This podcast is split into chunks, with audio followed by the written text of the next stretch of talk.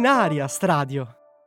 Sono le dieci e trentadue, un paio di minuti di, di ritardo, ma ce li possiamo concedere e siamo arrivati, diciamo, a, al momento principale di questa puntata dedicata interamente alla lotta alla violenza sulle donne.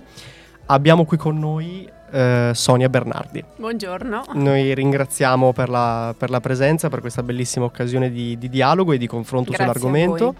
E io partirei subito dal presentare chi sei. Io sono un vicecommissario di polizia locale, lavoro al comando di polizia locale di Cremona, sono responsabile della sezione di polizia giudiziaria tutela donne e minori e mi occupo da quindici anni di eh, tutela nei confronti delle donne e dei minori. Abbiamo nominato appunto qual è il problema, di cosa, si, di cosa ti occupi. Devo riuscire a dare, a dare del tu, è certo, un po' complicato. Certo, ma volentieri. No, perché capisco la, la figura istituzionale, no, no, quindi è un po' difficile. Allora, eh, per fare chiarezza, perché secondo me ancora c'è un po' di, eh, di dubbio sull'argomento. Sì. Effettivamente in che cosa consiste il, il fenomeno della, della violenza sulle donne e quali sono tutti quegli atteggiamenti, magari non fisicamente violenti, ma che potremmo considerare violenti? Allora, è sicuramente un fenomeno complesso che è radicato nella cultura e negli stereotipi di genere della popolazione, sia femminile che maschile. È un fenomeno che coinvolge tanti aspetti, dalle misure di protezione a sostegno per le vittime alla necessità di un approccio coordinato tra i soggetti e i servizi chiamati a intervenire nelle situazioni in cui questa violenza si manifesta o si è manifestata. È una violenza che coinvolge nel profondo gli affetti, non dobbiamo dimenticarlo, i sentimenti, le emozioni di chi subisce, ma anche di chi entra in contatto con le vittime, eh, perché è chiamato per il suo ruolo ad intervenire e che deve con competenza e conoscenza adoperarsi per porre fine a queste situazioni. Guarda, quando si parla di violenza sulle donne si pensa subito alla violenza fisica, ma esistono tantissime forme di violenza come la violenza psicologica o economica, altrettanto dolorose. Io dico sempre che se la violenza fisica lascia dei segni sul corpo, le altre forme di violenza, come appunto quella psicologica, lo lasciano nel cuore. Che forse quelli sono ancora più incurabili, assolutamente, diciamo. Assolutamente. Eh, per quanto riguarda invece quegli atteggiamenti eh,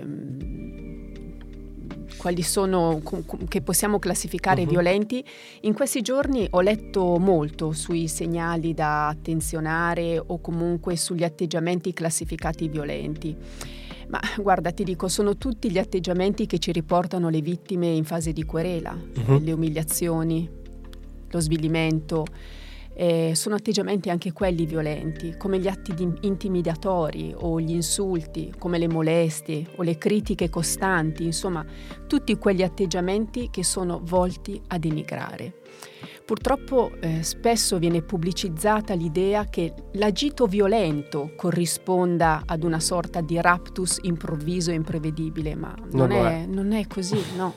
E diciamo esatto. che questa rappresentazione della realtà tende ad un atteggiamento di noncuranza nei confronti di un fenomeno che invece può essere rilevato e quindi dovremmo proprio dare più importanza a questi segnali. Certo, infatti quello che, che vedevo in questi giorni e che ammetto mi ha fatto anche un po' rabbia è stato vedere questa narrazione del è impazzito di colpo certo. o in, come dire non c'era modo di, di capirlo prima, invece credo sia importante certo. e per questo la prima domanda è stata proprio su quello, cioè quali possono essere gli atteggiamenti, perché credo sia più importante capire i segnali assolutamente e in modo da potersi difendere prima che purtroppo accada, certo. accada la tragedia certo. Con questo ci teniamo a dirlo, non è un modo per dire sbaglia la donna a non capire. Assolutamente no. Nella maniera più assoluta no. no.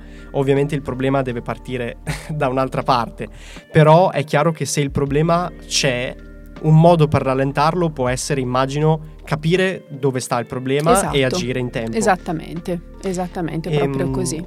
Tra l'altro Cremona eh, dal ventuno al ventiquattro novembre ha avviato una, un'iniziativa, quindi che, si è, che è terminata ieri, tramite il Centro Psicosociale di Cremona e i consultori eh, di Cremona e Casalmaggiore hanno offerto degli incontri di prevenzione. Ora mi chiedo, la prevenzione quanto a livello proprio di bilancia è importante rispetto alla soppressione, e eventualmente non so se ci sono delle, delle cose certe, ma c'è buona, come dire, partecipazione a questo tipo di iniziative? Allora, la prevenzione è sempre importantissima, e ti dirò, vicino alla parola prevenzione metterei la parola educazione.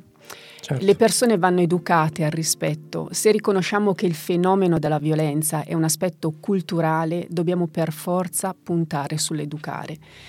Proprio ieri mattina eh, ho trascorso quattro ore ehm, nella scuola media di Sospiro. È stato un intervento congiunto, ha partecipato un caro amico, eh, Fabrizio Caraffini, che si occupa di teatro, e la vicepresidente dell'associazione Aida, Simona Frassi. E durante questo incontro abbiamo affrontato con i ragazzi il tema dell'affettività e del rispetto attro- attraverso dei giochi condotti da Fabrizio. Successivamente Simona ha spiegato il ruolo delle associazioni come AIDA, e io ho concluso con l'aspetto normativo e di responsabilità. Abbiamo dato delle informazioni importantissime ai ragazzi, sono ragazzi giovani che meritano di sapere dove si possono rivolgere e dove possono indirizzare le persone che hanno bisogno di supporto o solo di un confronto, comunque di aiuto. Per fare in modo che le persone si fidino e si affidino, dobbiamo metterci la faccia. Credo che sia la, il, il modo più efficace. È sicuramente di grande impegno, ma è anche quello che ti dà maggiori soddisfazioni. Lo si legge negli occhi dei ragazzi, nella loro attenzione, ma soprattutto nelle loro domande curiose, perché i ragazzi sono veramente curiosi. Io ti dico, tra prevenzione o repressione, prevenzione tutta la vita. Sempre. Sempre, okay. Perché eh, se intervengo con la repressione ho già perso, perché vuol dire che sto arginando. Qualcosa è già successo. Sì, una situazione, certo, che non ho gestito bene prima. Non mi piace il termine repressione perché esprime qualcosa che agisce con brutalità. Prevenire invece mi sa più di un intervento che mi permette di prendermi cura di una cosa. Nella prevenzione ci metterei anche tutte quelle attività che sono legate all'aumento del livello di consapevolezza nella mm-hmm. pubblica opinione sulle radici eh, strutturali, sulle cause, sulle conseguenze della violenza maschile sulle donne. È sicuramente necessario rafforzare il sistema scolastico sostenendo la capacità operativa degli insegnanti e del personale della scuola che eh, riescono ad intercettare, a, a prevenire e far emergere e, situa- e gestire situazioni di violenza, compresa la violenza assistita. Ehm, Richiedere eh, interventi presso le scuole delle forze di polizia o delle associazioni è un grande gesto di attenzione, come quello che hanno fatto ieri eh, gli insegnanti di Sospiro, ma come quello che state facendo voi, perché vuol dire eh, avere una grande sensibilità e sapere che il luogo ideale della formazione è proprio quello della scuola, ma non solo quello dell'aspetto della cultura in generale, ma della cultura del rispetto. Nella, for- nella prevenzione ci colloco anche la nostra formazione, la formazione degli operatori di polizia che, eh, o del sociale, cioè tutti quegli attori che sono destinati per ruolo a leggere i segnali del disagio, con qualsiasi modalità vengono espressi. Eh, il nostro comando è già stato coinvolto in progetti di formazione del personale di polizia con proprio Polis Lombardia, che è l'istituto di formazione del personale di polizia locale, dagli agenti agli ufficiali e ai comandanti. E noi abbiamo portato nel duemiladiciannove un, l'esempio della nostra rete territoriale antiviolenza. Eh, ci siamo confrontati con comandi di Regione e Lombardia diversi, fornendo loro le indicazioni operative che vanno dalla fase dell'accoglienza all'assunzione della querela. È indubbio che il personale di polizia locale è presente sul territorio in modo importante. Penso a quanti paesi hanno come riferimento solo l'ufficio di polizia locale. Per questo motivo il personale va tutto formato, perché non possiamo garantire solo nelle grandi realtà sistemi organizzati di accoglienza. Certo, io tra l'altro mi lego al discorso dei, insomma, dei laboratori che vengono tenuti e degli incontri che vengono fatti anche nelle, nelle scuole e non solo. Eh, dicevamo pre-intervista che io ho partecipato ad uno di questi tramite il servizio civile al laboratorio Alice, mi sembra. Sì, esatto, esatto. E è stato veramente un momento bellissimo. Noi tutti ragazzi, quando poi abbiamo fatto eh, l'incontro successivo in cui dovevamo raccontare le nostre prime esperienze del servizio sì. civile, tutti abbiamo detto: questo ripetetelo. Grazie, perché grazie. È stato un momento bellissimo in cui tutti noi ci siamo potuti mettere in discussione, abbiamo potuto capire cosa singolarmente sbagliamo e cosa facciamo invece in maniera corretta, e, ed è stato bello vedere un uomo e una donna insieme che fanno questo tipo di prevenzione, perché a volte secondo me si tende a fare un po' il... le donne che parlano per le donne. Bravo, e quindi dall'altro lato si percepisce come un... vabbè, ok, è una cosa fatta solo per loro. Invece no, facendolo in questo modo si è percepito proprio il, il problema è di tutti e tutti Grazie. Dobbiamo affrontarlo. Quindi io vi non solo vi ringrazio perché è stata una bellissima esperienza per me e per tutti noi ragazzi, ma è stato anche eh, insomma è stato anche molto utile e interessante. Grazie. Io ricordo che la nostra ospite di oggi non è limitata alle domande che abbiamo noi, ma se da casa hanno un qualun- avete un qualunque tipo di curiosità, eh, insomma di qualunque cosa vogliate chiedere, abbiamo il nostro numero di telefono che è tre sette cinque sei sei sette tre sette due uno. Potete scriverci e anche farci sapere cosa ne pensate di questo eh, di questa di questa di questa intervista. Mi dicono tra l'altro che forse un messaggio è già arrivato. Bene. Tra l'altro, quindi vediamo cosa hanno da dirci prima del, dello stacco. Ok, ci è arrivato eh, ci è arrivata una domanda. Firmatevi così vi possiamo salutare. Eh, mh, ci scrive Edo, credo è il nome che, che leggo qui, mm-hmm. però mandaci eventualmente nome e cognome corretto. Eh, ci chiede come mai a volte quando la donna denuncia l'uomo la distanza che deve esserci tra i due non viene rispettata. Cosa si potrebbe fare per evitare questo e fare rispettare le distanze? Forse è una domanda un po' complicata e un po' complessa. Se si può rispondere rispondiamo, diciamo, in maniera più semplice possibile. Certo. Se non si può rispondere tiriamo dritto. È una giusta curiosità quella di Edo, è la curiosità di tutti quando sentiamo la televisione. Certo, anch'io ci eventi, penso, certo. È, è ovvio che non possiamo essere ovunque. È, Noi come forze di polizia siamo eh, molto uniti, c'è grande complicità e si lavora veramente, il fatto di essere parte della stessa rete territoriale è un valore, è un, è un valore aggiunto. Purtroppo non possiamo essere presenti acca ventiquattro, eh, ma questo è dettato anche dal fatto che siamo un po' tutti distanti, perché se anche i vicini di casa potessero essere eh, allertati e se ci fosse più interesse da parte di tutti nel momento in cui magari vedono che si avvicina eh, l'ex compagno o il marito diffidato, ehm, sarebbe bello se un po' tutti si occupassero degli altri e ci aiutassero in questo senso. Da soli non, non ce la possiamo fare, è evidente. Secondo me è, è proprio un, un periodo storico in cui, a prescindere da questo argomento, siamo tutti in generale molto distanti sì, l'uno dall'altro. Sì. Ognuno pensa molto a, a sé e c'è molta... T- vedo veramente tanta cattiveria in giro. A prescindere da questo argomento, da tante altre cose... Eh, si fa veramente fatica a empatizzare con gli altri ed è, ed è veramente un peccato, perché poi questo porta anche a problematiche molto gravi come queste. Intanto chiudiamo la prima parte sì. dell'intervista facendo un breve stacco musicale e quindi chiedo, hai magari una, una, una canzone del cuore, qualcosa che, che vorresti sentire, che vogliamo far sentire agli ascoltatori, così da prenderci un attimo di, di pausa e chiudere questa prima parte? Volentieri, è sì? la canzone Io di te non ho paura di Emma. Ok, allora ci sentiamo Emma. Grazie. Mm, ci stavi raccontando qualcosa? No, semplicemente è un no, è un no liberatorio eh, e io lo così paragono a, all'esposizione, alla querela. Attraverso la querela le, le donne riescono a liberare eh, il loro, il loro sentito e a chiedere giustizia. Ok, nel frattempo ci sono arrivati altri messaggi, tranquilli, vi leggiamo dopo, adesso un attimo di, di musica, mi raccomando restate con noi. Grazie. Ok, eccoci, siamo ritornati, nel frattempo vi invitiamo anche a seguirci su Instagram, perché nel frattempo siamo andati in diretta anche lì, così potete anche vederci e... prima della pausa ci hanno mandato un messaggio. Okay.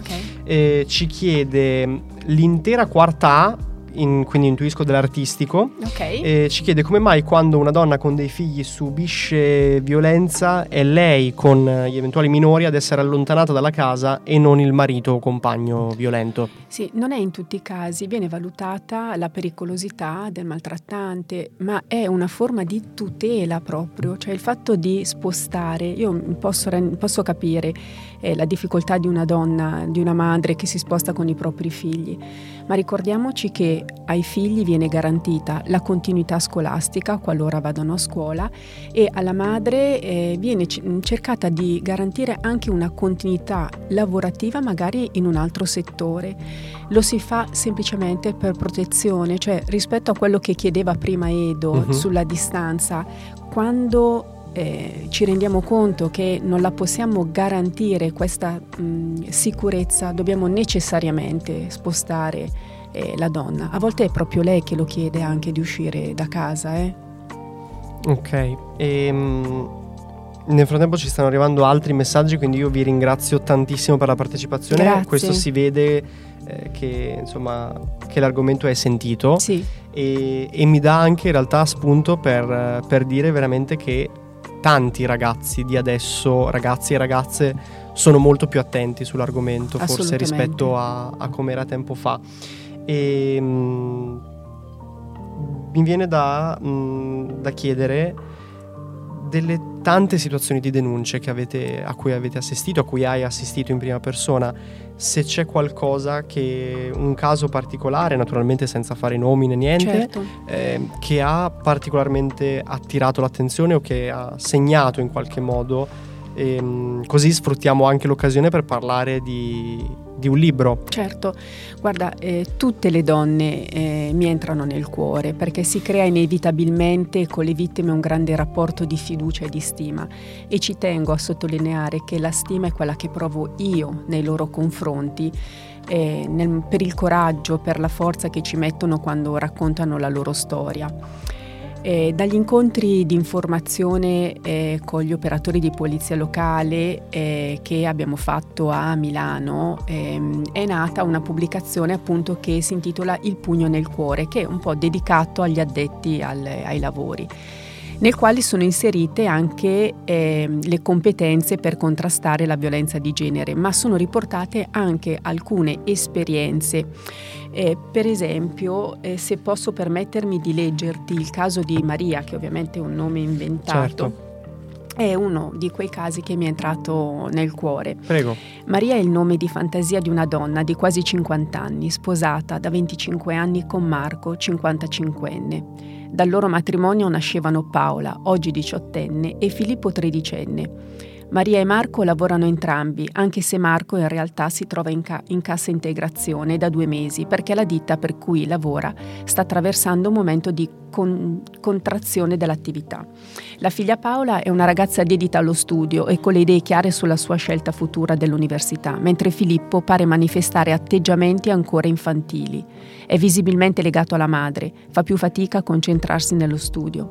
Cremona è una città di settantacinquemila abitanti, è possibile soprattutto Tutto con la nostra professione incontrare persone con le quali per varie occasioni abbiamo già avuto a che fare con loro o che comunque conosciamo. Pertanto era capitato di incontrare questa famiglia passeggiare ben vestita, tranquilla e sorridente nel centro cittadino. Un pomeriggio Maria si presenta accompagnata da un'amica presso il nostro comando di polizia locale. Non era ben truccata come quando la incontravamo in centro, aveva i capelli scomposti e il nero del mascara era colato a causa del pianto. Aveva l'occhio sinistro livido e gonfio e il collo segnato da lunghe abrasioni. Inoltre lamentava dolori alla schiena. Era appena uscita dal pronto soccorso. È stata garantita a Maria una fase di accoglienza eh, importante, eh, determinata dalla professionalità, dall'ascolto, dall'attesa e dal rispetto. Ci sono donne che raccontano la loro storia come se volessero liberarsi del loro dolore, altre invece che parlano attraverso i silenzi, gli sguardi, il linguaggio del corpo. Il nostro ruolo è quello di metterci a completa disposizione, dimenticando l'orario, tralasciando i pregiudizi. Il tempo non è più il nostro tempo, ma è quello della persona che abbiamo davanti a noi. Solo il rispetto del suo tempo ci permetterà di entrare in sintonia e di raccogliere le informazioni utili per l'autorità giudiziaria. Così avvenne con Maria. Quel tardo pomeriggio non era predisposta a parlare, e non solo per il dolore fisico, ma per le ferite che negli anni aveva accumulato. Senza scomporsi, lasciava scendere le lacrime e ripeteva «mi dispiace», si sentiva in colpa, una frase che ci è capitato di sentire di frequente. È la verità, sono, sono le nostre situazioni. Eh, sono i sentimenti che provocano, che, che accusano le donne e che ci trasferiscono. Certo. E, allora nel frattempo leggiamo qualche altra domanda, certo, che ci è arrivata, e mh, le firme, ragazzi, per favore, così vi possiamo ringraziare, almeno sappiamo, diamo un nome alle vostre domande. E ci, ci dicono: buongiorno, con un lavoro così complicato e delicato, avere a che fare con uomini che si sentono eh, superiori alle donne, come vive e gestisce questa cosa? Quali sono gli uomini che si sentono superiori alle donne? Non lo so. I maltrattanti o cosa? Bisogna capire quanto è generale la domanda. Ma io non credo che alla fine si sentano superiori alle donne. Non è una questione di superiorità. No, io credo che abbiano una grande fragilità. Per questo che eh, fortunatamente oggi le politiche si occupano anche del maltrattante. Cioè noi dobbiamo prima di tutto prenderci cura dei minori, se presente, ovviamente della donna che eh, si presenta da noi, ma non possiamo dimenticare il maltrattante, perché lui sennò è una mina, è una mina vagante. Che continuerà a fare. Assolutamente, ed è evidente che eh, è carico di sue fragilità che vanno affrontate. Fortunatamente ci sono dei centri, sono i famosi centri per uomini maltrattanti, Ehm, ai quali vengono indirizzati quando non ci vogliono andare spontaneamente, perché mi è anche capitato che qualcuno volesse andarci spontaneamente, che abbia riconosciuto il problema. Sue... Certo, assolutamente. Certo. Beh, questo forse è anche merito della, della prevenzione, no? Sentire credo parlare di un argomento, sì, credo proprio di sì. Fa sì che sì. Uno, come dire, che, che riconosce, dice: ah, cavolo, queste cose le faccio anch'io, ho bisogno di una mano. Certo. Quindi questo è molto importante. E nel frattempo ci arriva anche da Tommaso Di Matteo. Eh, ci chiede perché le, spesso le donne quando denunciano non vengono credute. Non è vero. Non è vero. Non è vero. Perfetto. No, assolutamente. Ah, bene, no. Almeno smentiamo no, questa cosa. No, okay, no. Bene. Assolutamente. Perché secondo, si, si dà poi una, una, una brutta idea no, delle forze mai. dell'ordine. No, che... perché no? Non bisogna diventare mediatori, non bisogna esasperare la situazione, ma neanche pensare di diventare mediatori, non è il nostro ruolo. Il nostro ruolo è quello di accogliere, di ascoltare e poi di verificare, perché l'attività che facciamo noi di polizia giudiziaria è quello di cercare di verificare, rispetto a quanto raccogliamo, elementi utili per l'autorità giudiziaria. Perfetto, quindi bene, sono contento che sia stata smentita questa cosa e mh, diamo un attimo alcune cose a livello appunto di prevenzione, visto che parliamo sì. di questo. Ricordiamo che esiste un numero antiviolenza che è sempre disponibile, a cui potete chiamare, speriamo ovviamente di no, ma certo, qualora ne abbiate certo. bisogno, che è il quindici ventidue. Che è il quindici ventidue, esatto. E tra l'altro a livello di, ehm, come dire...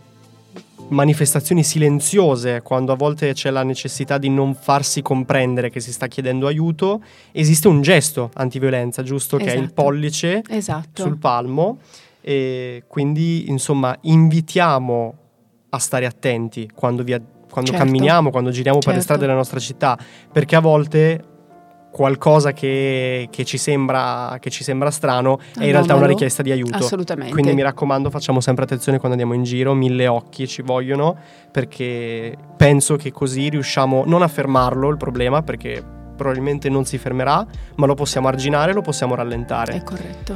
Io ringrazio infinitamente il nostro ospite di oggi. Grazie a voi. Grazie è stata a secondo me una chiacchierata molto, molto bella e... e speriamo che sia servita a, appunto a far capire alcune cose, a smentirne altre, e quindi niente, ho solo ringraziamenti da fare, non posso dire nient'altro.